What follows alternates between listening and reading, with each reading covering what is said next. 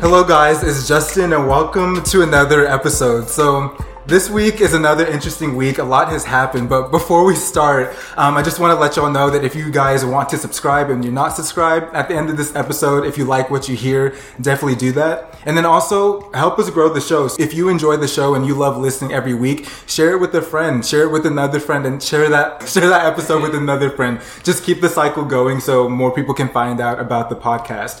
But this week is another good week. I'm joined with my friend Alexis, also known as my most liberal friend. My most liberal friend that I know. Hi, Alexis. Hi, everyone. My name is Alexis, as Justin says.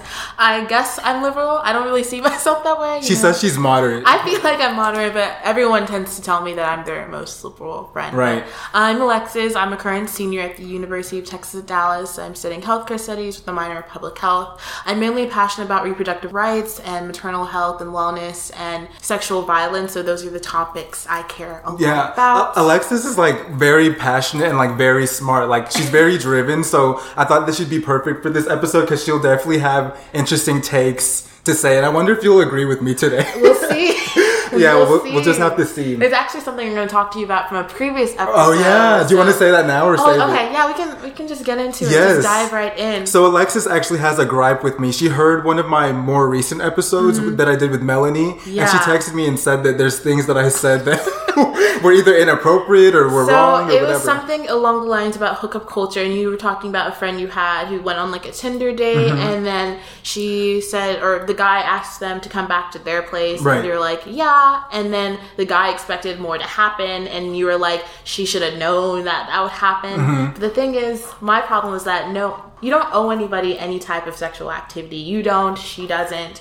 So no one should assume that just because you say yes to one thing, you're saying yes to everything else. So that's the main thing I had to say about that. Okay, I didn't mean like she should know what to expect. I think she should like be aware of her surroundings and how dates go. I think that anybody would be in a precarious situation if you're in somebody else's place and then you're watching TV, maybe you're Netflixing and chilling, and then things start to happen and you're confused. I think that in any situation, people, especially if you're above 18, you should know your surroundings and know like what it means to like enter places that you're uncomfortable or may find yourself uncomfortable in. So I guess when I did hear that, I was like, maybe some people might take that the wrong way because I'm not like a problematic guy that thinks like, a woman should expect that this should happen. You know what I mean? Yeah. So yeah, definitely there's things that I've said on the podcast that I'm like, scratching my head out like, man, maybe I shouldn't have said that. But I think it's important to bring it up again because of course no woman should feel the need to like, because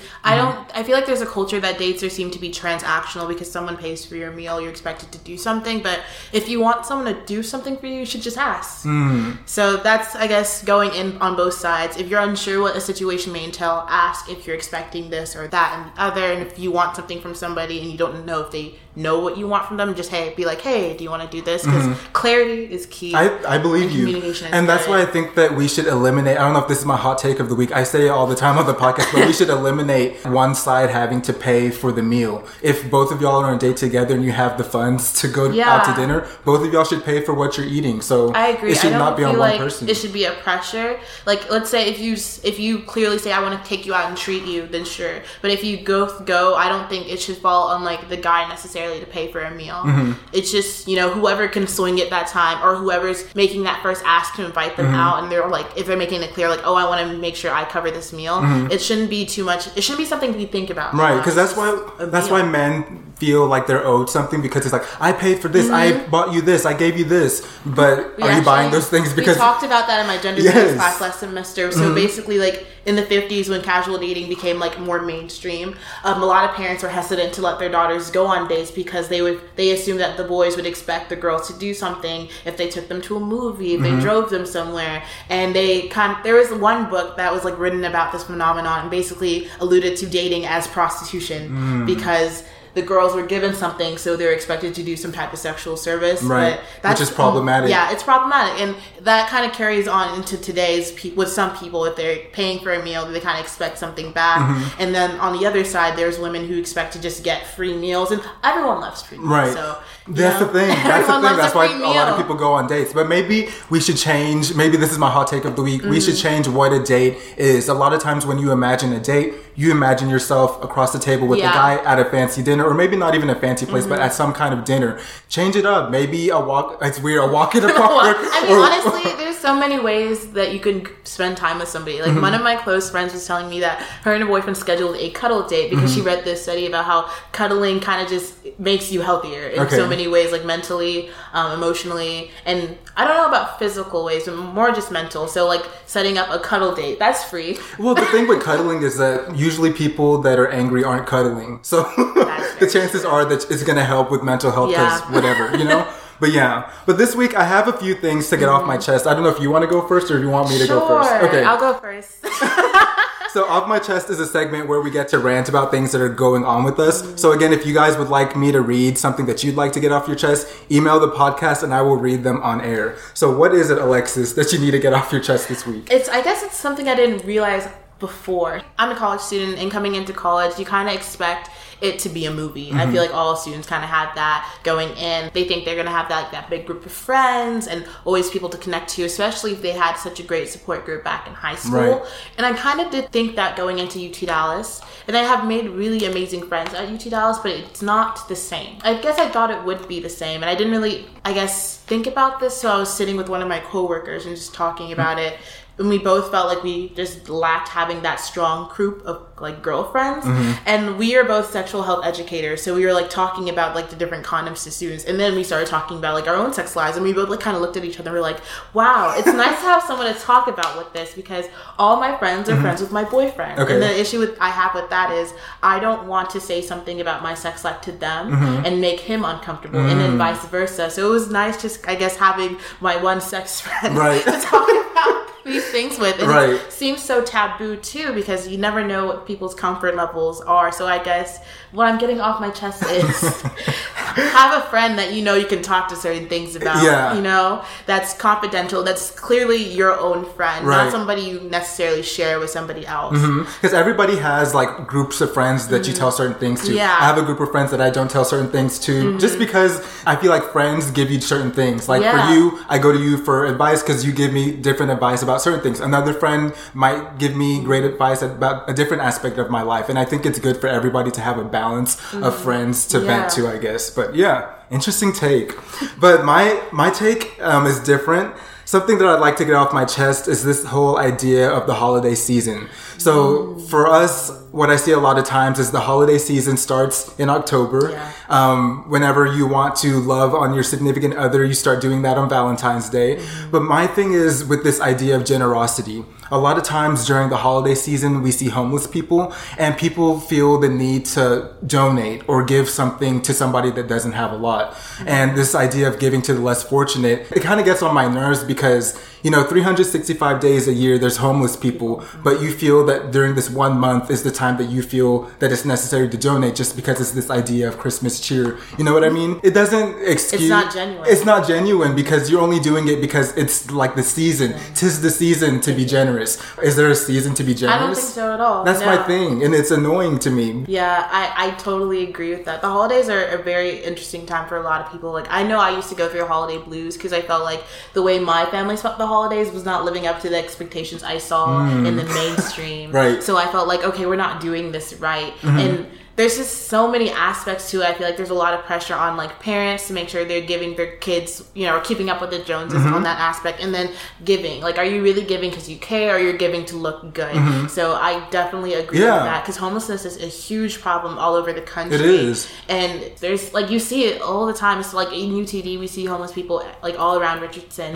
And most of the time people are ignoring them. But when it's December, we want to go give them songs. Give them $5, but like in like, March. Why not do that every year? Because need never ends. Exactly. So in March, when you pass a homeless person, you just ignore them and don't have a second thought about it. But in December, let me give you $1 or... Because it's just stupid. And then also when you brought up like Christmas and stuff like that, my issue also with the holiday season is this idea of capitalism. As soon as November 1st hits, the Christmas trees are here, all the sales. But is that what like being around each other in the holidays is about? I don't think so. No. My favorite holiday to this day will always be Thanksgiving. Same! Yeah, oh my gosh. Wow, we're agreeing on polar opposites.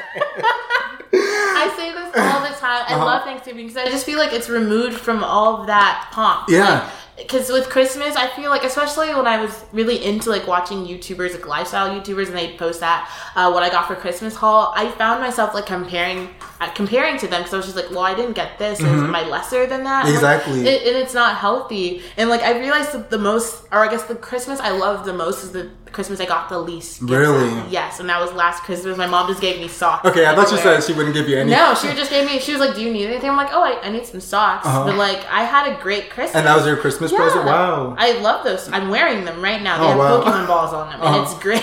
That's interesting. So, yeah. I guess I started realizing where I need to put my priorities or what's important to me, and it's being around my family, mm-hmm. and just loving on them and them loving on me, and that doesn't need to be translated in material goods. Exactly, because I'm not a materialistic mm-hmm. person at all. I could care less about all that stuff. I feel like I'm blessed to have a family, and there's a whole holiday that celebrates family, togetherness, and food. Mm-hmm. Like, sign me up. Yes. So I feel like people should prioritize less Christmas and focus on the things that matter, because material stuff like gifts, cars, money, especially with Christianity, because Jesus wasn't even born in December. Oh great, here we go. Hey, I'ma still go to mass on Christmas Eve. Here we go. I'm gonna be there in the front row with my mother. Exactly. But that's the truth. Right. So that's what I need to get off my chest. What do you guys think about this whole generosity thing, Christmas and capitalism? Am I right? Do you agree? Do you disagree? Let me know. So now that we're done with Off My Chest, I think it's time to transition, I know, right, to one of our stories. So a story that I saw today, Alexis, was about Instagram. I don't know if you heard about it. That's Instagram, right. Starting next week, is going to hide people's likes and the ability for people to I heard a little bit about view people's likes. Mm-hmm. Controversial. A lot of people have a feeling one way or the other. What is your take on this? I feel like they shouldn't, for the reason, like, a lot of people's jobs are on Instagram, mm-hmm. and brands wanting to work with them. It'll be harder to kind of see their analytics if their brand could get their product out on that person's page. Mm-hmm. I mean, I guess each individual person will still be able to get the likes see the likes they get, mm-hmm. but I feel like that's a little weird. I don't know. Well, what is the purpose of Instagram? To post pictures of yourself, your family, mm-hmm. food, whatever it is you want to post, and just have other people that you follow see it. Yeah. So what is the point of, like, registering likes? Is it to see how much, I guess, interest the post generated, or what? I think it's mainly, especially now when there's, like, a lot of influencers on Instagram, mm-hmm. is to see the engagement. If you like how many likes you get, because you can see how many followers, but a lot of your followers can be bots, you know? Mm-hmm. But, like, if your ratio to likes and followers kind of correlates, you can see how much engagement you have with your post. Right. And I guess that wouldn't necessarily change, because I'm assuming that you can still see how many likes you get on your own post, but I feel like also, if you seeing your friends like something will kind of encourage you to like it. You know what I mean? I guess. Yeah. Like, if you notice, like, oh, this, like, let's say you're on, like, a brand page, and mm-hmm. you see your friend also likes this brand, you're like, oh hey, they know about this too, like, mm-hmm. I kind of find that cool to see who likes something, right? So I feel like we should keep it, but I could see why they would want to take it away in terms of, like, interesting people having, I guess, comparing their likes to other people, mm-hmm. or feeling they need a certain amount of likes to feel worth. It's validation. It's validation. I think that a lot of people are going to think that I'm a hypocrite, but I don't care. But a lot of people look at Instagram as a sense of validation. Like, if mm-hmm. my post doesn't reach this, like, I'm trash. No, I don't necessarily agree with that. What I agree with is, like, based on how many people like my picture, that's how many people saw it. So if you didn't like it, you didn't see it. You know what I mean? I can see that too. Yeah. I don't know, but the influencers are definitely going to be mad, because mm-hmm. that's how they make their money. And it's weird. Yeah. I find it unfair for them, because again, that's a lot of brands, when they pick influencers to work with, they look at their engagement, and that's mm-hmm. a lot of that is through likes. They also, like, they have the ability to send, like, their analytics that you would see if you have a business page too, but mm-hmm. like, it's easier right off the bat to see, like, hey, this person has 10,000 followers, but they get, like, maybe 2,000 likes per post. Right. That's a pretty good, like, engagement ratio. Mm-hmm. So it's going to be a little harder for the people who actually have followers that are organic versus people who have just bought followers to get. If that's what you're measuring, who to, like, go to for your brand stuff. Yeah, that's a little weird. It is weird. Somebody told me that Instagram is doing this because they don't want people, like, building brands and making money off of their platform. So they're, like, getting rid of the middleman, and brands are not having to go to Instagram instead of the individual influencers for brand stuff. Interesting. So this is now brings up this idea of capitalism and how much money is enough money? More. That's what it is. Once you get a taste of it, you're never going to want to stop. I don't know. Especially if I feel like when you're going to increase your I guess, your means of living, mm-hmm. like, the more money you make. Right. You know, if you're getting tons of money, you don't necessarily need to be frugal. True, and you're going to start wanting more money, mm-hmm. want to keep the more money you get, yes. but also still spend it. Yes. So it's a vicious cycle, I'm yes. assuming. Of wealth. Speaking of that, a show that I watch is called Explained, and their third season does a whole episode about billionaires. So if y'all are bored and you need 30 minutes to watch something, watch that. I found it so interesting. This whole on Netflix? It's on Netflix, by the way. Yeah, this whole idea of rich people continue to be rich because it's easier when you reach a certain level to continue building wealth. Oh, definitely. Yeah. And like, you can create so much wealth for the next generation after you too, and still be balling out today. Get into it. I think about that a lot with like YouTubers, because I engage a lot with YouTube, so I see a lot of these, I guess, influencers who started small but now are big. Like, example of Shane Dawson. I don't really care much for Shane Dawson, but he has a lot of money and still pretends he's poor, which is interesting. He pretends he's low-key. How? So whenever he does stuff with Jeffree Star, he kind of makes a lot of self-deprecating jokes. He's like, oh, I can't afford this. I just saw the price of this and I'm shocked. No, sir. It's kind of in a way rubbing it in people that really don't have money in spaces. Yeah, some people still follow it and like it, obviously. Like, I think his palette sold out because... Oh, Shane Dawson does makeup? Oh. Okay, so he did something with Jeffree Star and Morphe, to my understanding. I don't follow him that closely, so I could be saying something completely wrong, but I don't really follow him. Don't attack Alexis if she's wrong. Yet. I'm sorry, I don't care for your faves. I hope he's not your fave, to be honest. There's better people. Oh, that's just bad. Oh, great. I'll edit that out, don't worry. I don't care if they... Like, what is... he's not going to pop me. He could sue me. Hopefully he doesn't do that. Right. Nothing to give him. Can't control that. But, yeah, just... He's one of those people that present themselves in a way to maintain his relatability. Because that's a big thing on YouTube. Because you're going to want to watch someone who you feel like you can relate with. Right. Other YouTubers are not so good at this. Like, the Ace family. No, I don't know who that is. It's okay. You don't want to watch them, but they're a really bad family vlogger channel on YouTube. Okay. And they do a lot of crazy things. They think they're relatable, but they're not. Wow. Basically, you can look into them. It's well. My question is, why do so many people obsess over the Kardashians? Because I don't relate to them. I don't have their wealth, their money. Interesting to me, because I do watch Keeping Up with the Kardashians from time to time, but it's more of like it's something to keep on in the background. When I first started watching them, I think it was in middle school, and it was on E. I don't really know why I started. I really couldn't tell you. Like, I don't have a reason, but I kept watching, and it was. I think it was the drama, like the fake drama, the fake drama. It was interesting. I was like, okay, Odom cheated on Chloe and something like that. Oh, okay, tea. Right. And then now on Twitter, seeing all the jokes about it, I always like want to figure out what's going on. So you get that first heap and tea from the show. Right. So it's not really. I personally don't idolize them, but I do give them props for certain things, because Kris Jenner is a great businesswoman. Right. Like, she did the thing, and her daughters are doing the thing. So like props to them. So it's interesting to see that. But I do like is Kylie's channel on YouTube. Oh, great. No, where I saw Rise and Shine. I didn't think that was that funny when I first saw it. No, I don't know why I find it so funny. I watched the video when it came out, and it just really went over my head till I saw all the memes about it. They're like, I see why it could be funny, but when I first like heard it, I was like, okay, she's just singing to her child. But that was weird, just putting on it was like a 2-second thing. But I really enjoyed Kylie's channel, because like, she just seems very personable, like the way she comes across to me. Anyways, I'm not saying she's not problematic. She, like, she's done things. Her whole family has done stuff. Right. That's their people. I don't know if they'll change, but like, her channel like is a very good representation of herself and her brand, and I do like watching it. And that's probably a big reason why she's being so successful. Yeah. Because people relate to her, whether she's rich or not. There's something about these people that people are drawn to, and they keep wanting to purchase their stuff and support them. So whatever they're doing it right. They have some relatability to them. Like, it's not like they are rich, and they acknowledge that, but they're not like pompous about it in a weird way. Not, well, I mean, they were always like rich, I guess. Yeah, the Kardashian, like the actual father. He was a lawyer, like, before the fame came in with reality TV. Right. I don't remember if Kris did anything besides being, like, housewife, or whatever, socialite. Yeah. And then they just got wealth depending on who they hung out with. Like, they just put their social climbers. Yeah. And, I mean,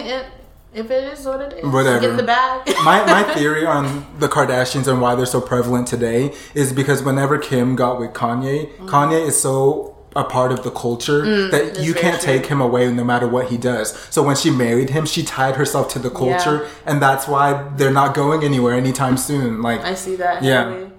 Anyway, we went on a whole tangent about the Kardashians. Sorry about that. And y'all know I don't really like the Kardashians like that. But anyway, my second story that I wanted to talk about is Solange. I don't know if you heard about this. Solange, on an Instagram post, she wrote a whole thing saying that she's breaking up with her husband. And her husband she's been with since 2008. They got married in 2014. And they divorced or separated this year. Mm. So my idea is that whenever somebody is with somebody for a long period of time before getting engaged to them and then marrying them, I think that's a red flag.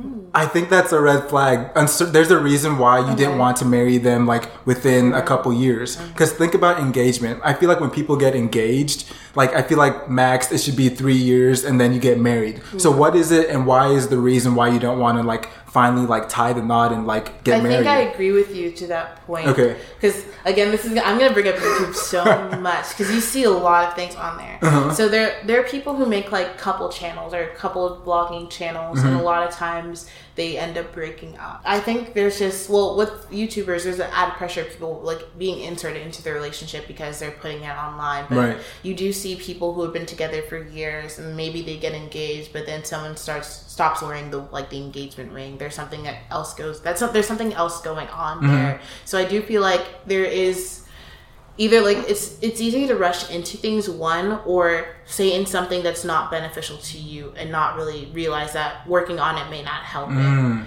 So I do feel like it is, you know, you kind of know when it's time to get married to someone and you would know if it's a good match. Yeah. And it's that versus, okay, this may not be the best match, but maybe I can turn it into the best match. Exactly. What are you waiting for is my question. Because look at any like celebrity couple that has been engaged or with each other for a long period of time before they got married and then they're no longer together. There's a lot of them. Jennifer Hudson, she was mm-hmm. with her husband for like engaged for 9 years. Who's engaged for 9 years? And then they got divorced. Like last, or not even divorced, they separated like last year. Also, Kate Middleton and Prince William, they were together for like 7 or 8 years before they got married mm-hmm. too. I do think if you don't have the means to get properly married and like the way you want, I understand waiting on that. Mm-hmm. But if you do have the means to do it, then if something else holding you back, that's when it's a little mm-hmm. okay. There's a reason. There's something else going on besides, you know, there's something there. There's a reason. Yeah. Interesting. But yeah, what did I want to say about that? Yeah, that's all I have to say. Another story that I saw, of course, I have to talk about it. Mm-hmm. People killing each other over Popeye sandwiches. Yes. Oh my god. This is too much. Like, I've never had the sandwich. No. David? Oh, he's sleeping. My boyfriend's in the background, but he's napping.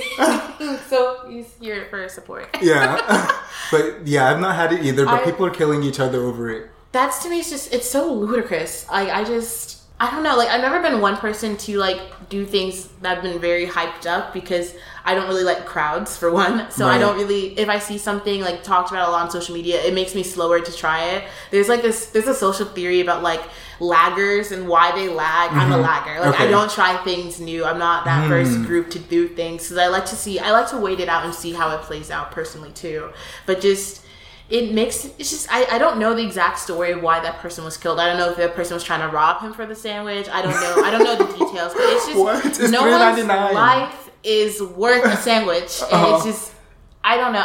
Something needs to be looked into what's in those sandwiches. Like, what are they really putting in that chicken for us to be going so crazy over the chicken sandwich? Like, it's crazy. I'm not eating it. I don't eat their chicken sandwich. Oh, God. I go to Super Chick, and it's very good. Yeah, and it doesn't taste like Christianity. No one's going to kill me over that sandwich, God forbid. Like, my parents did not come to this country for me to be killed over a sandwich. That's stupid. Oh, it's dumb. Gosh. But the reason why I brought that story up, weeks ago, whenever the craze first started, Janelle Monáe actually said something. She tweeted something to the effect of, y'all over here fighting over Popeye sandwiches. How many of y'all were in lines to vote? And yeah, people tore her ass up for saying that. Because they said that equating that with eating, like food, a commodity with voting is not equivalent. It's different. And I kind of agreed with what they were saying because you can't really judge a person's reason to vote over chicken because do you need a driver's license to vote? I mean, to eat chicken. No, you don't. Like, it's let people enjoy things, but I guess people were saying that what she was saying was anti-black. I don't know if it's necessarily...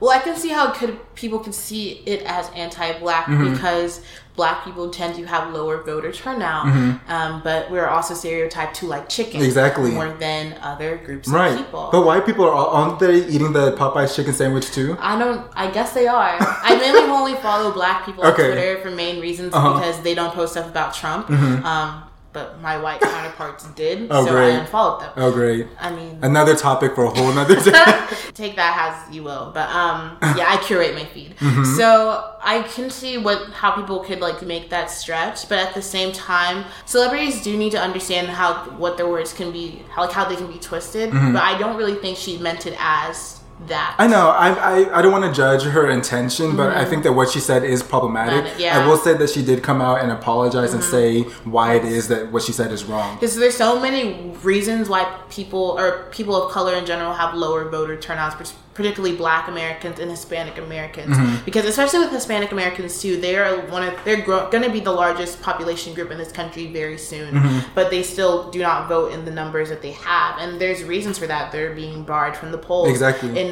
like I can say with Texas especially, because there's always been a large amount of Hispanic and Latinx people here and Black people here. There's different depending on part of Texas you are. They've created laws to stop people from voting. Mm-hmm. They've made it hard to let people vote, and even depending on your job, if you're an hourly worker, it's not the opportunity cost of leaving to go vote is not going to probably equate you making that money to support your family. And people don't think about these things. There's like so many places and barriers to voting, and we need to change that. And even now, like to vote in Collin County is a low key annoying. Like anytime a change happens, you have to send it to the office. The office is. I mean, okay, so they can get your information, but they may not send your new voter card in time for the polls. They may not... there's so many little things that you need to prove. Is that intentional, though? I kind of feel like it is. Because, yes, it can be annoying for everybody, regardless of your race, but... there are certain people who have the luxury of time more than others right. to be waiting on things like that, or to go down to the office and be like, hey, I sent this in. Where is this? Mm-hmm. And they have an online system that you can check in on it, but it's kind of faulty. Like mm-hmm. you can, convoluted. You can put in your information and you may get a result. You may not. And what's the point of having a system if it's not going to be a good system? Exactly. So. I'm of the belief that, and I hope whoever's the candidate on whatever side agrees to just have a voting holiday. Yes. Yeah. Why not? Because they don't want us to vote. We're actually in my public health class. I take a course called Public Health and Society, mm-hmm. and we learned the statistic that even if the majority of the population wants a certain law passed, if the upper 1% doesn't want it passed, it's only a 30% likely chance that it will be passed. That's crazy. So it doesn't. I mean, yes, go and vote. Your vote matters, but also just be mindful of that. Yeah. There's money. There's money trails in Washington, and that's why things are the way they are. Always. If we celebrate Columbus Day and people get off school for that, we need to have a voting day or whatever. I agree. Whatever. I totally agree. Okay, so the last story that I have ties perfectly with our main topic for today. I know you heard of it. On a podcast a couple days ago, T.I. went on a podcast and he said some wild stuff. So I don't know what they were discussing or what the context was, but T.I. brought up the fact that he accompanies his daughter. His daughter is 18 years old, to my knowledge, to her gynecologist's checkups, which is crazy. And the reason why he goes with her for this checkup is to see whether or not her hymen is intact. And Alexis, you know a lot about all this stuff, so you can go ahead and brief people on... So what exactly the hymen? The hymen is this kind of layer. It's not even a layer. It's more like a membrane in the vaginal canal. So think of it kind of like a scrunchie. There's this terminology called popping the cherry, mm-hmm. right? So when someone has sex for the first time, their cherry will pop. There'll be blood. Mm-hmm. So that's more rupturing the hymen. The hymen doesn't truly ever break because it's going to be there. It just stretches mm-hmm. and changes shape and repairs itself. That's what it is, and having sex for the first time doesn't necessarily break your hymen either or rupture your hymen. Mm-hmm. You could ride a horse and rupture your right. hymen. You can insert a tampon, and people's hymens, some of them are really strong. You could have sex and it won't break for a while. So it's very, very dangerous to place such value virginity on a hymen. And it makes me mad because there's so many cultures around the world that place so much worth inside a woman's vagina, and mm-hmm. I just don't understand why. And it's our culture specifically, I find it problematic that mm-hmm. not even First of all, what he's doing is problematic. I think it's kind of an invasion of privacy. Oh, yes. On the podcast, he also mentioned that in order for T.I. to see the results of the hymen checkup, the daughter has to sign a release for T.I. to be able to see that. And then on the podcast, he also mentioned, whenever I got the results, I was like, Doc, let me see my results. And it's like my results, placing his weight, his property. Yes, you are your parents' child, but you are still your own person. Mm-hmm. And testing to see if the hymen is intact, that's a myth. Like, you can't properly do that. Like, all those, there are doctors out there who claim, like, I can see if your hymen's still there. They're lying to you. Mm-hmm. That's not scientifically proven. It's not factual. Well, why the father go? If she's going to have somebody go with her to her appointment, why not the mom? Why does it have to be the dad? He feels like he has ownership over her body for whatever reason. I don't know T.I.'s wife. I don't really know what he does. I know someone on Twitter he does music. He's a rapper, I don't know what he does day to day. Someone on Twitter referred to him as Groupon Dick. So I'm assuming he gets around.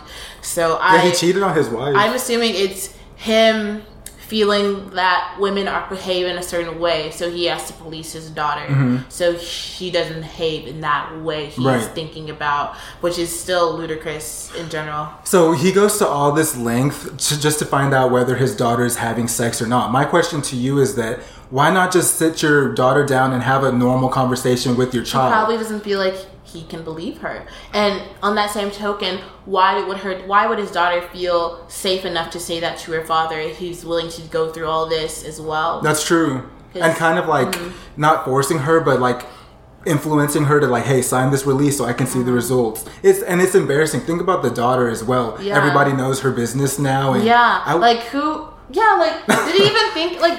He doesn't think. He doesn't care. Know. Like, because this must be so embarrassing for her.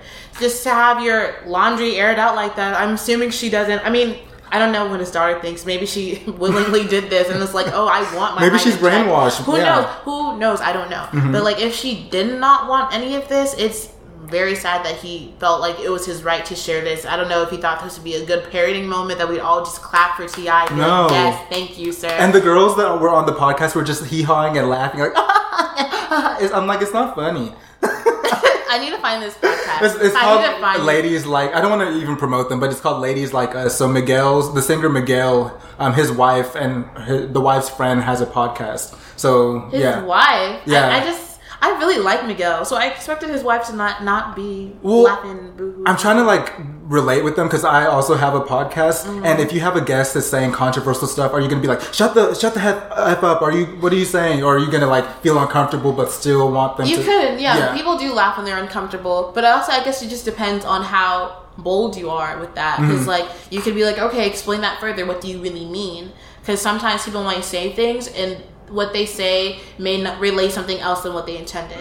So it could have been, I don't think it's one of those situations, but there's situations like that you may misinterpret someone's intentions. Yeah. So just more clarity is needed before you fry them up. True. You don't can't just like get on somebody. You have to like sometimes wait a little bit. Yeah. But the problem I had, people were agreeing with what T.I. was doing because their reasoning was that women are out here wilding and all this stuff. And that's another problem. I wish you could see my face. One day I'll have the coins to get a video feature on there. It's coming, y'all. It's coming.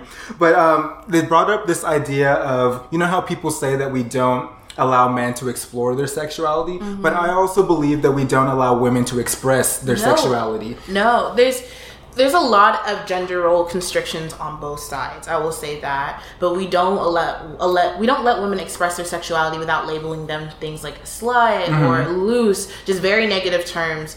And it's very sad because like there's a lot of cultures that bar women from even experiencing sexual pleasure because it's seen that they're just vehicles for baby making. So I definitely see that. I don't think. People now, there are a lot of people who do think women are trying to wild out. It's not them wilding out. It's them realizing they have the power to say, hey, I am in control of my body. I know what I like. I can explore that. And I'm going to talk about it. Yeah. Because having these taboos around topics around sex, it makes it dangerous, for example, STDs, not knowing how to protect yourself against that, not knowing what consensual healthy sex looks like. Mm-hmm. There are so many people I've worked with who have been victims of sexual violence simply that because they don't know what consensual sex looks like. And you'd be surprised how many students are not, like, I teach at UT Dallas, mm-hmm. have been in situations where they realize, oh, that's not consensual sex, but they wouldn't know that because if their parents are not talking about it, we're mm-hmm. not including it in the curriculum at school, where are they going to get this information? Right. They can look at porn, but porn displays very, very...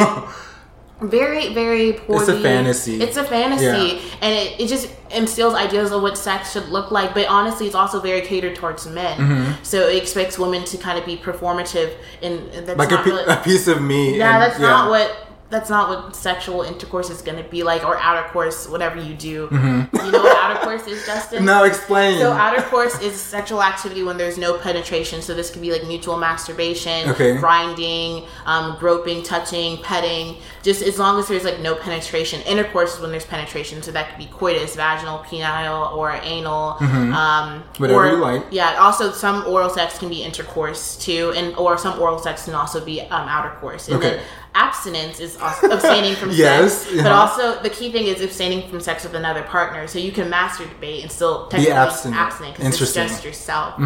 Mm-hmm. Abstinence, there's no risk of STD or pregnancy, but depending on what you're doing for outer course, there's a risk of STD transmission. Okay, so this is what we're talking about today. There's condoms for all those things, you guys. Please, Alexis is here to teach us about all of this stuff because I'm over here shaking my head. Outer course. Okay, yeah. Learning something new every day. That's what I love about doing this. But yeah, this is what we're talking about this week. We're talking about feminism. We're talking about all the stuff that Alexis mentioned, just getting into all of it. So let's start with feminism. Yeah. Alexis, I feel like feminism is a dirty word. Yeah, I can see that. People have this idea that feminism is like this word that, oh, I don't want to be associated with it. Don't label me as that. And I just want to ask you, like, why is that term like so... There's groups of people who have turned it into something ugly. Mm-hmm. Either they feel like there are some people who I feel like are radicalized and that make people view feminists in a certain way, mm-hmm. or there's also people who feel like feminism isn't for them.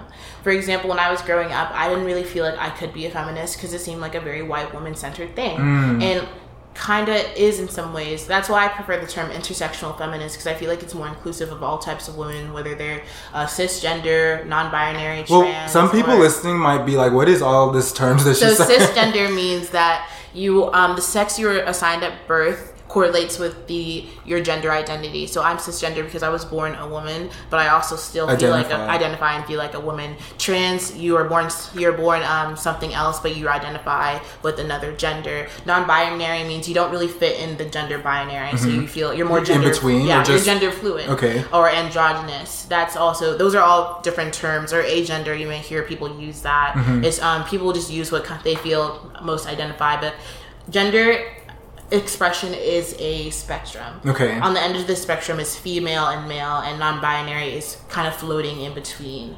So binary is male or female. Yeah. If you're not, then you're on the spectrum somewhere. Somewhere in between, wherever you feel like it fits you. Okay. That's kind of how it is. But mm-hmm. there's biological sex, which is male or female. But there are people who are hermaphrodites who might have different genitalia or different like hormones that express. And that's not necessarily like a bad thing medically. It's just sometimes that happens. So there are groups of people out there who express both of those, I guess, phenotypical things. Mm-hmm. And it's how they want to identify as well. So another thing I will say about gender is, you know, there's always kind of like this idea that you always should know what gender somebody is. You're like, you know, when you're walking down the street and you look at someone, you're like, I'm not sure that's a man, that's a woman. Yeah. Don't worry about that. Like, it's nobody's business. Like, we shouldn't place so much, I guess, emphasis on what's going on under their clothes. Like, it's not going to affect the way they interact with you. Well, Alexis, let me tell you this. There's people listening. There's people in the world that believe that all of this is binary, this, fluid, this, all of this is just a made-up thing, and people are going too far with stuff.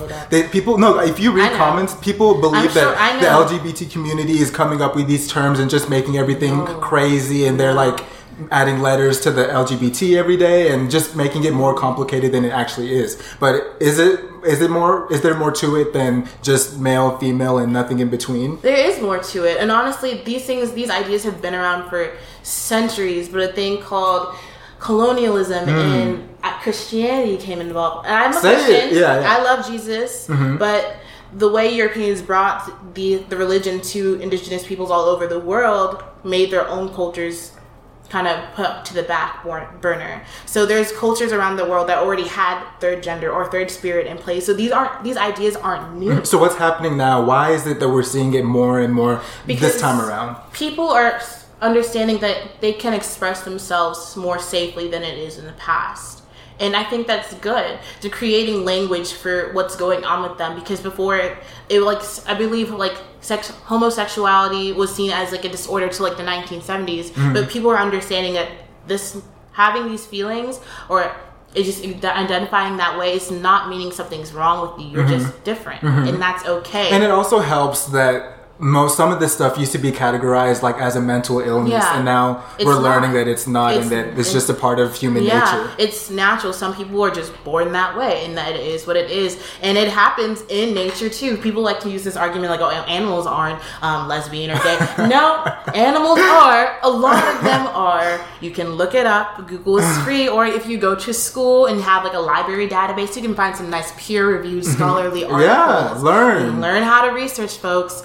I think people just don't want to do the work. I think people... They like to be fed by the story. Yeah. It's easy to say, this is a guy, this is a girl, than it is to say, this person's binary, this person's cisgendered, this... It's like, people just don't want to do extra work is what I think the issue is. Or they just don't believe that. Yeah, people don't like learning, because having to learn all these things is kind of... You have to reflect on yourself and realize your own biases. And people don't like to do that. To be able to adapt yourself to various groups and cultures, because this is cultural competency, you have to start with yourself and become aware of where your shortcomings are. And because you have biases, we all do, that doesn't make you a bad person. What makes you a bad person is if you're prejudiced against these people and you're assuming things because of what you think they are.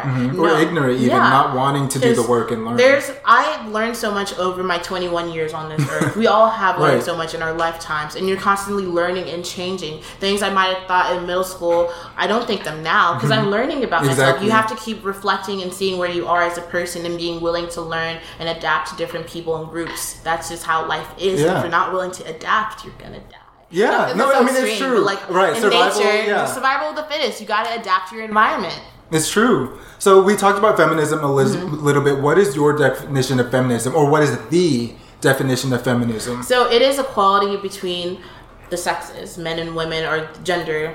It's gender is kind of like, it's, you know, it's a spectrum, but the term is based on the binary, like equality between men and women. But the thing is with that, men have been elevated to a status already. Depending on what type of man you are, it also affects the status you have in society, of course. But with women, I feel like people see women getting a lot of handouts for certain ways. But when a group has been pushed back so long, you have to elevate them up so it can be equitable. Same thing with racial prejudices. There's reasons why there's certain initiatives for Black students, for Latinx students, for Native American students, because we've been held back for so long. We're starting from nothing, a lot of us. So for us to get to that equitable level, there's things that need to happen to make that achievable. So people, I feel like they kind of get that mixed up with feminism. It's just promoting women's equality. Well, for us to be equal, we need to push women a little bit more, give them room to get into these spaces that traditionally were men before. And on the same token, we also need to give men some allowances too, because with gender identity, it's much more stricter on men than it is women. True. So, for example, anything a woman would do that's more like tomboy, like, or more like a boy, it's not going to be as frowned upon as versus a young man trying to do something more feminine, especially with us being Nigerian. Like, I'm Nigerian, BTW. She's Nigerian. So it's on both sides, and it's expressed very differently on both sides. But those are things you also have to be cognizant of. Like, if your son likes to look at nail polish, don't beat him for it. Right. Nail polish is cool for everybody. It's pretty. David, what do you think? I'm listening. David is our listener that we have here, our third party for the podcast. Yeah, David, jump in. He's a man. Yeah, I am. I agree with most of what you're saying. If not everything. Like, feminism, I think feminism is really cool. First let me preface this by saying, oh, yeah, I think it's very useful because, like, I understand that the way society is right now, women are not necessarily at the same level that men are. And that's, like, that's just how it is. And feminism is, the whole goal of feminism is to create an equal playing field, as you said. And so I think it just makes sense to have that in place, you know? Mm-hmm. So, but it's just, like, the way it's implemented. So certain things, like, I don't know if I can think an exact example. Oh, an example I think about is how they're changing tables in the female restroom, but not in the male restroom. Yeah, because people think that a woman's job is to change, but what about the dad? Yeah, exactly. Like things like that. Oh, there's changing tables in men's restrooms. Not all, though. It's not. Oh, really? It's not universal. I've seen it sometimes. It's not, and I know plenty of young dads out there. Exactly. Yeah, like for example, I was always thinking about this. Like when I think about if if I grow up and have a kid, like, is it okay for me to bring them to the bathroom with me? Because, like, who else will do that? Like, yeah. I mean, if it's a boy or a girl or like, what? Regardless. Mm-hmm. Like, see, that's also, like, a weird thing. I feel like we're putting a lot of pressure on gender and sexuality from a very young age. Mm-hmm. And I don't think it should be that way. Like, yeah, like, if, let's say we have a daughter and you want to take her to the bathroom. She should be able to go in the bathroom, in the men's bathroom with David. Because it's a toilet, right? She should be fine. Like, okay, she can see a penis. There's stalls, though. There's stalls. Yeah. The human body is not something that we should necessarily have to tiptoe around. Mm-hmm. You know what I mean? Like, I feel like we should teach kids about what's on their body so they know what's normal. They know how they should not be touched. They have language to describe things going on with them, because if they don't, that makes them vulnerable to things. So, let me just say this. I believe that what you're saying is right. You have to start somewhere in order to reach some kind of equality. My thing is that a lot of men are going to be mad at me for saying this, but a lot of men are insecure. The idea of a woman somehow being equal to or above men bothers men. Yeah. And we don't talk about that. I don't want to be in that conversation. You're like, not men. Me. Yeah. A lot of men are scared of a woman telling them what to do. A woman making more money than them. Mm-hmm. A woman in a higher position than them. Women or men are scared of this. And they don't talk about it. That's why whenever we have this idea of feminism and you ask the guy on the street, are you a feminist? You hear stuttering. What are you stuttering for? All a feminist is somebody that believes that men and women should be equal in terms of, you know, equal treatment. And I believe that if you are working the same job, you should be getting paid the same amount as a woman. Also, when it comes to childbirth, if a woman is getting paid leave, a guy should also get paid leave too. I think this country is just terrible in general. Yeah. I agree with you. I truly do on that point, because it's very sad that, like, there's this thing called the dominant group theory. Mm-hmm. So in America, the dominant group tend to be heterosexual white Christian men, and to maintain that control, like to be the king of the hill, they kind of have to suppress other groups, or that's the idea of the theory. Mm-hmm. And in typical, there are various ways you can be a part of a dominant group. Men typically are a part of the dominant group. That will look a little different depending on what region of the world you're in. Mm-hmm. But if you're a man, you're kind of good to go in most places. So maintaining that dominance kind of does mean setting laws and policies that help you stay in power, that tend to have consequences for everybody else. Y'all hear that? Y'all hear that? This sounds like systematic oppression. The same thing I said about men being fearful of women being above them. White people are also fearful of minorities either being equal with them or surpassing them. That's why there's so much rhetoric about immigration right now. There's also that's why there's so much rhetoric about abortion right now coming back and trying to repeal. There's reasons why these things are happening. It's not because of morals. It's not because of religion. It's because it's suiting people at the top of the hill right now. Right. So please, just don't be a sheep. Right. And I love everybody. I love the guys. I love my white listeners, because I do have white listeners. Yeah. I learned that everyone can be an ally. So please, if you're a white person, don't feel like you're a bad person. Yeah, definitely. You're a bad person if you're prejudiced, and that does not necessarily have color. Yeah, exactly. You can't see prejudice, but You can feel racism. Oh, yeah. I'm just going to feel it all the time. I actually had an interesting conversation with one of my professors the other day because we were just talking about stereotypes, and she was telling me she's a white woman. Okay. She was telling me about one of her neighbors is a Nigerian woman, so she like went to talk to her like when she moved in, and the woman was kind of standoffish and nervous talking to her, and later she found out from another neighbor that the woman was like sorry about that because she didn't want to come off rude, but she just never had a really good experience with white people in this country, so she wasn't sure why my professor was talking to her, like if she wanted something from her, she was trying to report her for something. So like they're friends now, but like it's nice to see people kind of cognizant of their space or how things are, like how life looks different for other people. Like she was telling me about her daughter, she's dating a Hispanic young man, and he looks darker than her, and he snuck into their house one night. And the thing that got my professor mad was the fact that the young boy had to like skateboard over in the middle of the dark, you know, to their place. And she's like, you realize your boyfriend's not white. He's an Hispanic, brown-looking young man. If the police officer were to stop him, like, something could have happened. If they had a trigger-happy neighbor, something could have happened to him, too. Yeah, because maybe she lives in a white neighborhood, and if they saw like, Hispanic, whoa. And if some, like, the girl knew who was coming over, but that doesn't mean other people are hip to that either. And so, at first, the daughter didn't think it was a big deal till her mom started giving her articles and stories about how people are just losing their lives for breathing and just being a person of color. Existing. And I really, like, it was, I never heard a white person kind of, like, tell me that they understand that this is a thing. So it's very rare. It was rare and refreshing because it kind of like expressed her, like, I feel like I always have to constantly filter myself being a black woman. Right. Or if I'm out with David, if I feel like he's doing something to draw attention to us, I'm just like, you got to stop that because you don't know who's around and what they're thinking of us, because people are just, there's so much stereotypes going around and I just don't want to die. Right. Because I'm sure y'all were cognizant, because this is our second, we're recording in a different studio today. So before we relocated to a different studio, I was in this location that is monitored by a policeman. And the place that I'm recording at is like out of business for the day, I guess. So the policeman came up to David and Alexis and said, hey, what are y'all doing here? And I'm sure you were cognizant of, we are two black people at night. Like we had hoodies on. With hoodies on. Like, people are going to feel suspicious. I turned on my white voice. I was like, oh, we're here for a school project.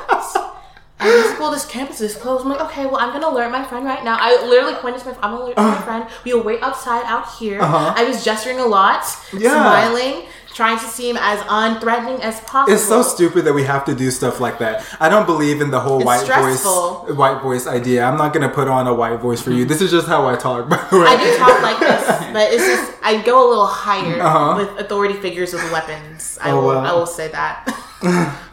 But yeah, this whole idea of diversity, I was going to say, is also like scary for people who aren't minorities. Like when people hear diversity, it's like, oh no, people are trying to take stuff away from me. Or people think that it's unearned. You're putting these unqualified people in positions that are taking away spots of people that worked hard to get to where they are. There's a lot of things people in the dominant group get that aren't unearned as well. So no, that's just what... If you know nepotism. Nepotism is a thing. It's always been a thing. Look at monarchies. That was the first form of government a lot of civilizations had. It's been a thing in this country, and it's still a thing. Why is Trump, his whole family in the White House in various positions? Because they're related to him. Look at Hollywood. Look at all these actors. If your dad or mom is a famous actor. Billy Ray Cyrus. All his kids are famous. Exactly. And that's fine. You guys get your bag. You use your connections. But to diminish someone and say that their race or ethnicity is the only reason why they're able to enter this space. It's hurtful. It's so disrespectful and hurtful, and it's dehumanizing. It's like all these different ways of prejudice. They're like cousins of each other. It also kind of reminds you of the white savior complex, how white people in the West feel like they can go to Africa and Asia, and how we can't help ourselves. So it's so annoying. And people don't even know about Africa at all. They think Africa's giraffes and gorillas. Oh my gosh, it grinds my gears. I hate it. And then people will be like, I just went to Africa. Bitch, tell me what country. Can I curse on this? Yes. Okay, bitch, tell me what country. Like, where? Yeah. And they say the country. Okay, what city? They're like, oh, I don't remember. How do you not remember what city you went to? A lot of people think that Africa is a country. It's not. It's a continent with countries, y'all. Get it together. There's cities there, you guys. People have to learn. Cities, towns, languages. And then they feel like whenever they go and take a picture with some black little boy, oh, I'm saving their lives. I have so many opinions about global aid. kind of honestly do think it's like a neo-colonialism, not gonna lie. Yeah, I think so. Well, the problem I have is with them espousing their religion onto these people and going for like a mission trip to spread Christianity. They have their own religion. Why are you spreading your stuff on these people? And it's not only that, like that's also part of it, but a lot of these NGOs go over there and they help the people, but it's not really, it doesn't really help them because they have to be there and they can't help themselves. Mm-hmm. If you're sending aid over, a lot of times it's not sustainable aid. It puts out local businesses that were already providing that service, because why would you pay for something you're getting if you can get it free from the West? Right. And it's really destructive to the local environments over there. Like for example, mm-hmm. Tom's Shoes. There's so many local shoemakers Tom's Shoes put out of business, because why would you pay for something if you can get it for free? Exactly. But it's not a sustainable source, because is Tom's always going to come and deliver those shoes to the kids? Mm-hmm. No. If they decided tomorrow, you know what, we've done our job and we've delivered enough shoes, so we're good, y'all. Aid has become a big business, and it's very sad because the people we're seeking to help, and I know a lot of times in the West it does come from a good place, mm-hmm. but it's not truly helping the people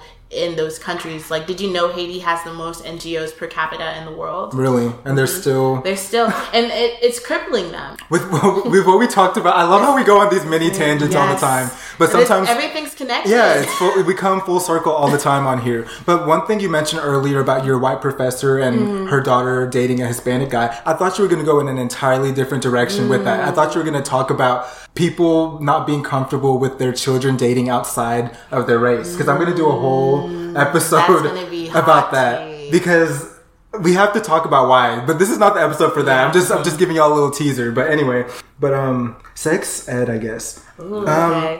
So what do you want to ask me first? Well, I want to talk to you about sex ed in Nigerian culture and not even Nigerian culture, but in general, and why people believe that if you talk about it, people are going to do it. And I think that's wrong. No, the opposite is true. Studies have shown that the more you talk about sex, students or people in general having less sex, but the more you talk about it, it's not encouraging students to have sex. It's kind of taking away the excitement and taboo around it, so they're less curious in a sense because they already know what's going to happen and what to expect. Okay. So that's not the thing. Were you going to say something? Yeah, in my upbringing. So my sex talk with my mother, and preface, my mother is pretty liberal compared to Nigerian mothers of her, I guess, generation. Yeah, that's good. So from what she told me was basically... this. Don't have sex. Okay. It hurts. Mm-hmm. It's just for having kids. It's just about the men. Don't have sex. Oh, and then she said, your prayers are more powerful when you're a virgin. And I was like... wow. Now she's corrupting the Bible. I was like, okay, thanks, Mom. I love you, Mom. She's dealing with this, it's not coming from a place of, like, a bad place. So I love her. And we've talked about this more so she understands those things she was saying can be pretty damaging. And for a while, when I started having sex, of course I didn't tell her. And when she finally found out, I was... Oh, no. The way she found out was quite funny. Because I kind of just picked my battles here. First, she found out I just started drinking. Okay. Because she offered David a drink. And was it a test? No. She literally offered him a box of wine cooler. She's like, please take. And she's like, and he's like, I don't drink. And I was like, so since she offered it to David, I was like, okay, everyone can drink, right? So I tried to take one. She got so upset with me, and I was like, me and David are the same age. Right. We're both under 21 here. Why are you offering him at this point? She was like, because David's a man. Wow. So I took David's wine coolers, and I actually bought brought it back to where our friends were hanging out in Houston that year. So they were really good. Sutter House, I think. Sutter Home. Affordable. Yes, nice. Good brand. Great if you're into drinking wine coolers. So that's kind of where it started, where she realized, oh, my daughter drinks and she goes out sometimes. And she started asking if David sleeps over in my apartment sometimes. And I was like, I'm not going to lie to you sometimes. Sometimes he does. She's like, okay, well, I hope you're not doing anything. I'm like, nope, I don't want to get pregnant. I want to get my degree. She's like, okay, good. Cool. Always mention education. As long as you mention that, you're good. Sizzle that in. There was one day, I think it was last Thanksgiving break, she was talking about my sister and just saying, I hope she's like going to use birth control when she goes to see her fiance. Your sister's older than you. My sister's 10 years older than me, and she already has one child, and he's so beautiful. But your mom thinks she's a virgin even though she has a kid, right? No. Oh, okay. Actually, my mom knows my sister. Me and my sister are very different people. Okay. She's a great person, but like she made decisions that made my parents crack down on me because we look alike. They're like, okay, since she did this, we got to stop Alexis from even having those thoughts. So, It's fine. I'm okay. I turn out fine. She was just saying that she wants my sister to go back on birth control because she cannot handle taking care of two babies right now. And then I was like giving her suggestions about like what birth control she could use. And my mom's like, wow, how do you know so much about this? Are you on birth control? And I just, you're in the car. And I was just like, I can lie to her. But I was like, no, let's see what happens. Okay. I was like, yes, I am on birth control, mom. And she's like, why? Why are you on birth control? No. Are you having sex? And I was just like, I could lie. But I was like, I am. Oh my goodness. I told David about this afterwards and he was like, why would you tell you this? And I was just like, yeah, I'm having sex. And of course my mom reacted not well. She's like, shame on you for lying on me. Shame, shame, slut. Shame. And she didn't call me a slut. Okay. She's like, you're having sex and you're using me. She was just asking questions and was like, you're mad that I didn't tell you, but look at the way you're yelling at me right now and calling me ashamed. I'm not ashamed of anything I did. Mm-hmm. I don't feel regret. I don't feel shame. The sad thing is, Alexis, any parent would love to have Alexis and David as their kids. Like, these guys are like really good people. Like, I mean, most Nigerians are that way. I would think so. Like, they raised us in a way that we know what we cannot do realistically. But, and she was mad for the car ride. But when we got to the place, she like came back up to me and she's like, I realized what you said and I'm very sorry I yelled at you. And I'm going to try not to be so crazy about things like this because, you know, you're my daughter and I want you to always to be able to come to me with things. I was like, yeah, I do want to come to you with things too. But if you're going to try to shame me for that, I'm not going to. And that's kind of what you've been doing our entire lives. And I like told her the instances of when she said these things. And she started crying because she just felt so bad because this was the way she was raised. So she thought she was doing her best telling me this, protecting me. And I understand like her worry was I do something that I would regret. But I'm of the mind that I'm not going to regret a decision I make sexually because it's not just about the man. I'm getting pleasure from this too. And if like she was like, I didn't want you to do something with David and it not go well and he hold it over against you. I'm like, sex is not something somebody can hold over. Yeah. And that's not, they don't have power over me. And I feel like Nigerians really have to change the way they think about sex because it's warped. It really is. But I can see why they think that because a lot of places, like, sex is used as a tool of war. Like, rape is a thing. They're worried about my safety, and I get that, and I'm glad my mom cares about me so much, but it was just a talk I had to have with her, and it didn't happen overnight. This is something building up years, literally. And so I can talk to her about these things now, and I know I'm not going to get, like, reprimanded for it, and she's learning from me, and I'm learning from her, and it's better because of it, but it's not going to get that way unless we don't talk about these things. So that's really the first step is just open your mouth and feeling comfortable to talk about it. And for full circle moment, feminism and sex it goes hand in hand. Sex is something that empowers women too. It's not something to feel shamed about because we all do it. It's something that can make you powerful too because you're also that same holiday, I think it was Thanksgiving break, I introduced my mom to Why We All Should Be Feminists by Roxane Gay Chiamanda. Okay. We read it together and like again she started crying because she's like, I didn't realize I was letting your brother say these things to you, letting your father say these things to you, and I say these things to you because I thought we were helping you. I'm like, no, that doesn't help. What helps me is you pushing me to be the best person I can be, irregardless of my gender. You know, telling me I am capable of all things and I deserve happiness in all ways is how you help a child grow, boy, girl, in between, whatever. Yeah, you know, that's exactly full circle moment again. And honesty as well. Alexis, I thought that was so mature of you to make the decision in your head. No, I'm not gonna lie. I'm gonna tell her the truth. But I wouldn't say for y'all to try that at home. You gotta test out the waters. Like, I felt comfortable enough in that situation because I felt like, you know, it's unlikely for her to pull over and beat me up, you know? Not beat me up, discipline me. My mom is not abusive, you guys. She's a great mother.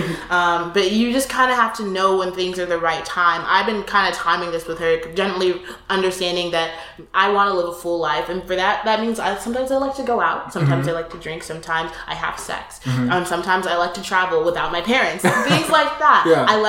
I let her onto these things little by little because, you know, we're their kids. They want to be there. They want to protect us. They want to still feel involved in our lives and feel, you know, feel relevant. Yeah, because I'm thinking of a listener that might be a lot younger than us listening and being inspired by what we're saying. Be like, yeah, I'm going to tell my parents that I'm a cisgendered gay this and that. And you know what? I'm just going to feel confident to tell my parents. But y'all know your parents better than we know them. Yeah. So also, like, take it with a grain of salt and be careful as well. Yeah, put your own safety first. It's honestly easier when you're at college away from home to do these things because you can leave. Yeah.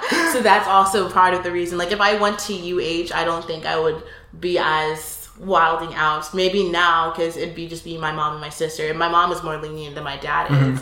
But we'll see. If I go back to Houston for grad school, I don't think I'm going to change my behavior. Okay, good. Yeah, be you. Like, that's the thing. Feminism and everything is about being yourself, being empowered, knowing who you are. And also it's about us as allies to also identify as feminists. It's not a dirty word. No, it's not. It's not. There's accountability in it. So just being accountable for your own actions, how you can help and not harm. Those are just things everybody has to be cognizant of in being a feminist or intersectional feminist, whatever term you prefer. Yeah.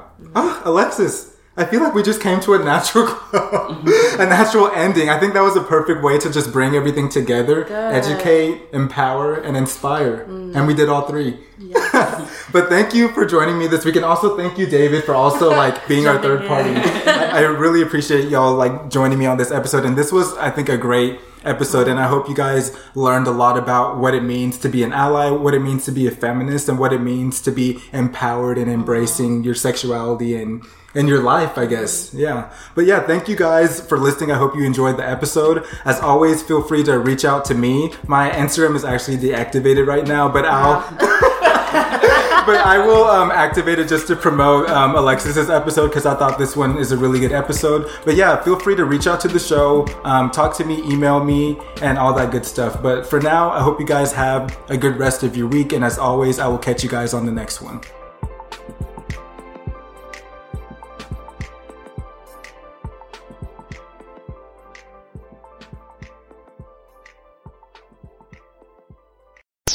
All right, so if you've made it this far, you are a true listener, and I do appreciate you. So you guys noticed that the episode isn't quite over yet. Alexis and I stuck around, and we discussed safe sex. So Alexis gave a PSA sermon about ways you can protect yourself, and we also gave some of our recommendations. So as you guys know, I am a huge movie and TV person, and Alexis enjoys that as well. So we discussed some of our favorite movies, TV, film, and books. So if you need a recommendation, you needed something to watch, something to read, that segment is full of recommendations, so you guys will have plenty to write down. But yeah, I appreciate you guys for making it out this far, and I hope you guys enjoy the rest of the episode. So there's something that you wanted to add about sexual responsibility. I want to talk quickly about that because I feel like there's just more to add. So basically, I'm going to say whatever sexual activity you do, please use protection. Barrier methods, so that means condoms. If you're doing oral sex, you can get an STD up here too, not just down there. So like, I'm going to talk about different condoms. Talk about it. So if you're doing oral sex, typically your condoms will be flavored. So they're flavored external condoms. External condoms would be condoms you would place on top of the penis. So those can be flavored. And there's also flavored lubricants you can use. And there's flavored dental dams. So dental dams are used. People use dental dams? They should. So dental dams are for like things like cunnilingus. So that's like contact between the mouth and the vulva, which is the outer area of the woman, external genitalia. Also known as like getting eaten out, right? Yeah, eating out. Licking the bowl, whatever. Yeah. And then there's also analingus, which is like mouth to anus. Please use a barrier method for that. They're also flavored. Anything that's oral should not be inserted into like the vagina or the anus because the like chemicals made to make it like flavorful they can mess up your pH balances. You're just not supposed to be inside you like that. And then of course there's external condoms. So there's latex and non-latex. Use what you like depending on what you need, and they come in different shapes and sizes. So there's some who like have bigger like heads, so you want more pleasure in space. If you have wider girth, there's larger ones too. So just figure what out like works for you. If you have a latex allergy, just don't use latex. There's so many other options. Don't use lambskin. I know for a while there was only like I heard of sheepskin. So sheepskin, lambskin for a while like that was the only non-latex option, but that's not the case anymore. There's many latex options that are just as effective. if it's latex. So don't let that stop you from getting the condoms that work for you. And there's internal condoms. So internal condoms, some people also refer to them as female condoms, but you don't need to be a female necessarily to use them. You can insert them inside the vagina or the anus. If you so how does that work? Oh, I can explain it to you. You can also look up diagrams online. But so they're kind of like bigger. Let me see if I can pull up a picture. I might have some on my phone. They're not open though. Okay. I had to make a sign for my job, I don't have the picture, sorry. But I had to make a sign for my job kind of displaying what condoms we have available for students to use. But internal condoms are like bigger pouches. They are non-latex, and you can use them by inserting them in the vaginal canal or the anus. They have an inner ring inside, so if you're putting it in your anus, you would have to take it out. But how it works is typically you would like pinch the bottom of the condom and just insert it inside the vagina and down to the cervix, and it should be good. If it's uncomfortable, take it out and try again. It shouldn't be uncomfortable, but it works the same way as in condom in terms of like, you know, read the expiration date, get your consent first. Whatever sexual activity you do, please get consent. Yes. Consent is an enthusiastic, sober yes from an adult that's able-minded. They understand what's being asked of them, and it's freely given, reversible, informed, and pacific. So that is consent, you guys, in a nutshell. Love it. So that is basically how that works. And also with internal condoms, they could protect better against STDs that are skin-to-skin contact. So things like as herpes or HPV, which if you have contact with the open wound, you can possibly get the STD. So the internal condom covers more skin, so that helps prevent that. And you can put them up into 8 hours like before, so if you have an appointment later, you can just insert it in the morning, be good to go. So you're 9 to 5, meet your up with your boo or your casual boo, and just whatever, do your thing. So safety first. And there's also finger cots, because digital sex is a thing. So if you're fingering someone, rubbing someone out, put a condom on your finger. Is that necessary? Some people will be rolling their eyes. Yeah, like, you can roll your eyes at me all you want, but I don't want you to get an STD. I'm doing this for you. Yeah, because if you don't, STD is like the biggest like health thing for people in our age range. Yes, 50% of new STD infections occur between people ages, I believe, 15 to 24. The other half is in the elderly, funny enough. Wow. Because they didn't get that education before, and now they're wilding out at the nursing home. And I don't know if anyone watches Parks and Rec, and they had that episode with sexual education. That is very true to life, you guys. Oh, God. And I need to ask y'all for your recommendations for stuff, too. We'll get there. It's very, very true to life. So, yeah, digital sex is a thing. If you're touching someone who may have an STD and you're unaware of, it can be spread, like a lot of STDs are spread through bodily fluids. So that's either semen, pre-cum, vaginal fluids, you will touch somebody's area, wherever you're touching. And then if you end up to touch your own area, touch your eyes, your mouth. That's how STDs spread to your eyes, your mouth, and your own parts. Oh, wow. So please be careful. Depending on, I don't know if you guys are all in school or if you're in a university. I know at UT Dallas we do offer all these types of condoms at the Student Wellness Center. So please come by and just grab what you need. And it's free. So a lot of colleges, I don't know about private like Christian universities, what they offer. Because they're a little different. I've heard various things, but a lot of public state universities do offer some type of free contraceptive options for students. So please just look into that, because it's better to protect yourself. It's, you know, if you do want to have any type of sexual activity, protect yourself first. Ask your partner about their sexual history. I would say if getting tested as often as possible, just depends on how often you're having sex. So if you're every time you have a new partner, get tested. If you had unprotected sex, get tested. If you want to have a baby and you're planning for that, get tested early in the pregnancy. If you're in a long-term relationship, I would suggest just doing it at least once a year. If it's you know, because some relationships, you may think they're exclusive, but they may not be. So, you know, if you have suspicions, get tested. Okay, question for you. I don't know if there's studies about how often people within our age range, or even people that are not within our age range, how often do people and are people getting tested? I don't know any specific numbers, but from what I could guess, I don't think it's enough. Simply because I know like statistics at UTD about 11% of students are consistently using condoms with all their intercourse, but I don't know what the sample size for the study was, so I would have to get more information on that. But that's a very low, shockingly little number, because students are having sex a lot. Like 2/3 of college students are engaging in sexual activity. Right. So it's very scary. So please just, you know, protect yourselves, and that's why the condoms exist, for you to protect yourselves from STDs mm-hmm. or prevent unplanned pregnancy. It's so funny. We love free money, we love free clothes, but when it comes to free condoms. Nobody wants to touch it. Please, and if you're uncomfortable about talking about these things, call up your local health office and just ask those questions. It can be anonymous. All these things I'm saying, I know with my center, it's all anonymous. No one will know. No one's going to talk about you for having to go protect yourself. It's not a thing. And also, I will say with STDs, having an STD does not make you lesser or dirty or worse of a person. It just means you're unlucky sometimes. That happens. Some people get sick. You can, as long as you get the care you need, you can have a healthy, happy, positive life and sex life.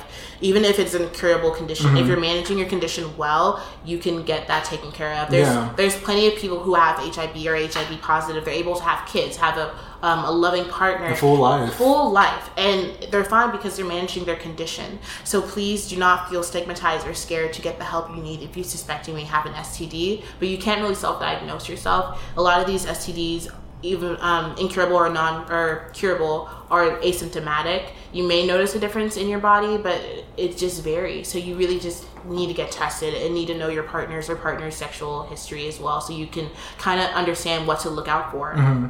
So, oof, Alexis, y'all. She's the expert on all this kind of stuff. Like, Alexis, like, if you follow her, I don't know if you want people to follow you, but yeah, my Instagram is Epoch, EPOCH. That means, like, the capturing of the moment, time of. People ask me that a lot. I guess it's not EPO. It's not a common word. I always say EPO every time I see Alexis. I mean, I don't think it's an English word, so I'm not really sure the correct pronunciation. Okay. But it's just Epoch of Alexis on Instagram. So if you want to follow me there, I will follow you back. Mm-hmm. I'll put it all in the description. David, I don't know if you want people to follow you. It's okay. The internet is scary. I don't know. David said, leave me out of this. Oh, God. But yeah, thank you, Alexis, for that. The last thing I have is recommendations. So that's film, television, and like books or anything. What are you like listening to or consuming? Right now, I'm watching season 3 of Atypical on Netflix. So Atypical is about the show of so it's following this young man who has he's on the autism spectrum. He has ASD, and he's pretty high functioning. And it's him graduating high school, getting involved in relationships, creating friends, but also dealing with being on the spectrum and his family and how it affects his family. And I think I really love this show. It's like a drama comedy. A dramedy. It's a really great show. I encourage everybody to watch it if you're just looking for something new to watch. It's on Netflix. Mm-hmm. I also love Big Mouth. Big Mouth. I've seen all of season 1 and a little bit of season 2, and I know it's now on season 4. Season 3. Okay. It's a great show, especially as like someone who's in sexual health education. I love Big Mouth. It's a great, great show. I encourage everyone to watch it, at least one episode. And it's actually a perfect tie-in to this episode of the podcast as well. I love Big Mouth. So good. Any music? Music. I've been listening to. Let me pull out my Spotify. Sure. I always love listening to Maggie Rogers. She's white, right? Yes. Okay. She's from Maryland. As if that's relevant. How is that relevant? She's white, right? She is a kind of like alternative indie sort of music.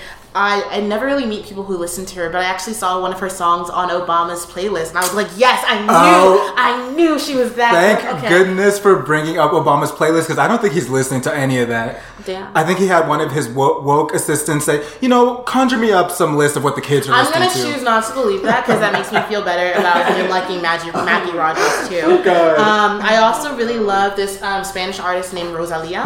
I like her. I like her music a lot. I listen to Burna Boy. Okay, of course. Every Nigerian listens to Burna Boy. I like Rico Nasty. That's like my babe. And I actually like Selena Gomez's new music. Not interested. That's okay. Not featuring it on the podcast. That's fine, but I was here for it. And then Zendaya, and just the whole soundtrack of Euphoria, I do listen to a lot. Okay, I really is that another recommendation? Euphoria. Yes, Euphoria, the show. I don't know how realistic it is to high school life, because my high school life was not like that. No. I didn't. I went to school, church, and home.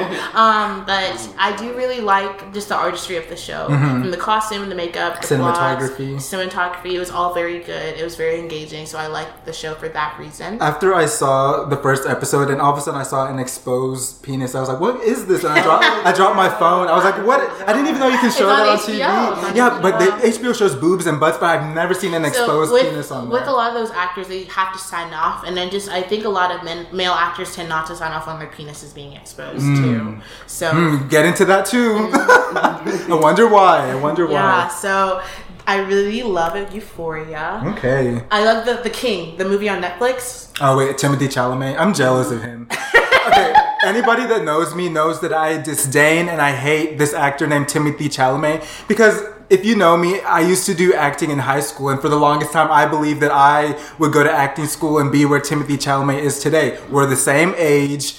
We're just as talented. The only difference is I'm black and he's white. Don't lose hope, Justin. Just move to LA. I know. Honestly, well, I'm sure we'll talk about this later today, but more on that later. But The King is such a great movie. I love historical dramas and I love war movies. So anything around that, it was really good. Like, I encourage you to watch that movie. It looked Game of Thrones-ish to me. I was like, See, but the thing with The King, it's based on true history. King Henry V of England and the Battle of Agincourt to end the 100-Year War. Happened. Yeah, it actually happened. So it's so good. I love intrigue and court thing. Maybe this is like the colonialism coming into me because I'm so interested in British history. Really? And it's like me and my mom are like, we are obsessed with the royal family and we like know everything that goes on. But I don't know if this is Stockholm Syndrome. I don't know. Let me guess, you also watch The Crown? Yes. The Crown, just because of the cinematography, I'll start it's very good. Oh, and another show, it's on Amazon Prime, The Marvelous Miss Maisel. Ugh. You don't like it? I love it. It's not. It's too like whimsy dibsy for me. I don't know. Whimsy dibsy. I'm gonna look that up in the dictionary. But if you like just comedies, it's a good comedy. Like, I really enjoyed it. And if you like period dramas too, the costuming, the music used, the sets, it's all very good. Fleabag, do you watch that? No, but I heard things about it. Yeah. Okay. Yeah. I have so much. Now that I have the time, maybe I should actually start Elite on Netflix. If you like watching shows that are not in English, like I watch K-dramas and Spanish TV dramas a lot because I'm trying to learn Spanish and I'm dabbling in Korean. I like languages. But Elite on Netflix, it's what Riverdale should be, but it's not. It's Elite. Yeah, Riverdale won't be watching that. Riverdale is. I watch it, but I can't stop because I've started and I need to know what happens. But it's trash. And the new Charmed, I actually really like it. I know. I was shook that they put a black girl on there. Yeah, shook. Well, two of them are half black, actually. I'll get into that too. So, I'm having another episode about erasure of black culture and blackness as well. But I think Charmed kind of does it in a good way because the new sister that comes in who is black and is raised in a black household, she always acknowledges that about herself and how it kind of makes her different from her sisters who are Latino, and how the intersections among that too. Like, I really, compared to the old Charmed, like old Charmed is cool, but like I relate more to the new Charmed. The only thing I love about Charmed, I love the show and I love the theme song. I am the sun and the earth. I am who I am, and I want to be loved.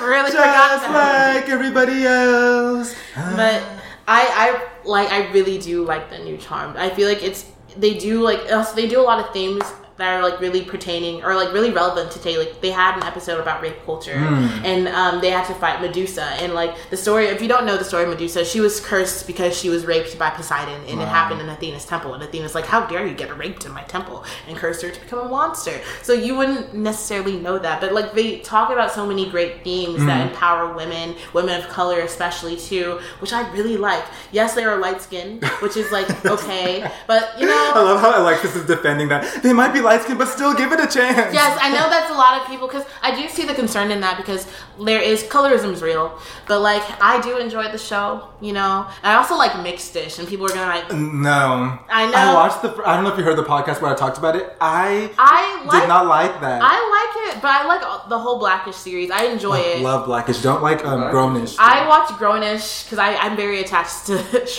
I called her Zara, but her name's not Zara. Yara Shahadi. Yara. It's Yara. Shahidi. Mm-hmm. I think it's Shahidi. I think so. But I really like her as an actress, so I do watch whatever she's in. That's so funny. And I just like all the characters in Grownish, like as individual people. Chloe and Halle, I love their music. I'm so excited to see Little Mermaid. I'm gonna watch it. Not interested. I love Disney movies, so I'm going to watch that. Oh, and books. I like to read. Yes, Alexis has a whole. Do you want me to plug it? My Bookstagram. My Bookstagram. I'm so dormant on it because I've been in a reading slump, but it's called Literary Lex. I'm really proud of that. But I'm really into fantasy and dystopian novels. So, Children of Blood and Bone by Tomi Adeyemi. A Nigerian. Yes. Her new book is coming out in December. Please buy it. It'll be a movie. It's finally... Children of Vice and Virtue. Mm. It's based in Yoruba mythology. Mm-hmm. It involves orishas and magic in a land loosely based off Nigeria. So basically, there are these people called the Magi, and their powers are taken away from them from a ruling class who felt inferior to them. But something's happening with their magic's coming back. Ooh. Mystery, love that. And there's a grand epic journey. Also, if you like Avatar The Last Airbender, that book is for you. The best, not even children's shows, like one of the best shows, period, of all time. So good. And by the way, that book, Children of Blood and Bone, mm-hmm. the author, her brother makes really good music. Yes. His name is Toby Lou, right? Toby Lou. Yeah. Yes, Buff Baby, love great it. Song. Waterboy, so text me. Yes. He makes great music. Really? So if y'all need a music recommendation. Such a talented family. They are, and successful. So, when I found out there were siblings, my mind was. I was like, of course. Alone. Of course. One more book. These are all fantasy. You can tell I like fantasy, but there's this book called Dread Nation by Justina Ireland. This book is so good. The world building is so amazing. What is the title of it again? Dread Nation. Y'all hear that? It's so y'all got so good. Y'all got a lot of some TV. Yes, movies. And the second book is coming out in December as well. So okay, Alexis is just keeping us plugged in on everything. And so Justina Ireland is a Black American author as well. So read people of color, bro. Like support our Black people. Support. Yeah. And all types of authors. I really like Jenny Hahn's books. The To All the Boys I Ever Loved Before series. Oh, I know that's a Netflix movie. It's based on the book, but the book is really good. I usually don't really go for romance, but that was the first romance I read that was actually relatable and just funny and witty and endearing. It's a very good series. Yeah. I encourage you to read this book. And she's Asian, right? She's Asian. Support people of color. Yeah. Korean American, and Nicola Yoon with her books. The Sun is also a Star. It became a movie. Yara Shahidi was in that movie. But it's such a good book. It follows the love story of a Korean American guy and a Jamaican American girl, but the girl is at risk of being deported with her family. Okay. And they have one day they met together in New York, and they spend the day together, and they kind of learn about each other's lives, and it kind of examines, I guess, pressures on his side of where his upbringing being Korean American, he's expected to do things, and her side with being an illegal, well, I don't even want to call her illegal alien, just being coming here illegally, undocumented, and just how that affects her growing up and decisions his family's made. And also there's a scene when they both go to a beauty supply store. Oh great. Is it owned by Asians? It's owned by the Boyce family. Oh wow. Yeah, and it talks about the history of Korean Americans and the Black hair business. That's and funny. How it's a thing, especially what's going on right now on Twitter. So it's really good. It's so funny you say that. We're on a strip in the studio right now. Mm-hmm. The beauty supply store is owned by Asians. That's when I walked in, I was like, oh, is it Black owned? Because it does matter, and it's not to push anybody out or make our Asian friends feel bad, but there's something to be said if there's one group profiting heavily on a beauty industry that's catered to us. Why aren't we opening these businesses to help ourselves? Mm-hmm. So because we're not opening pho places and stuff like that. No, we aren't. We're not opening anything. I love pho, though. Yeah. But we aren't doing that. Yeah. So there's something to be said about that. But those are all my books. I keep talking, but I love books. Please read, you guys. Reading is great. But yes, we gave you a whole bunch of recommendations. Hopefully y'all wrote everything down and we'll check it out. Yes. But Alexis, thank you again for joining me. And if you made it this far in the podcast episode, you're a real listener. Don't worry, I'll edit this. But you guys are real listeners and I really do appreciate you guys. So thank you for listening. And thank you guys for joining in. I'll catch you guys on the next one.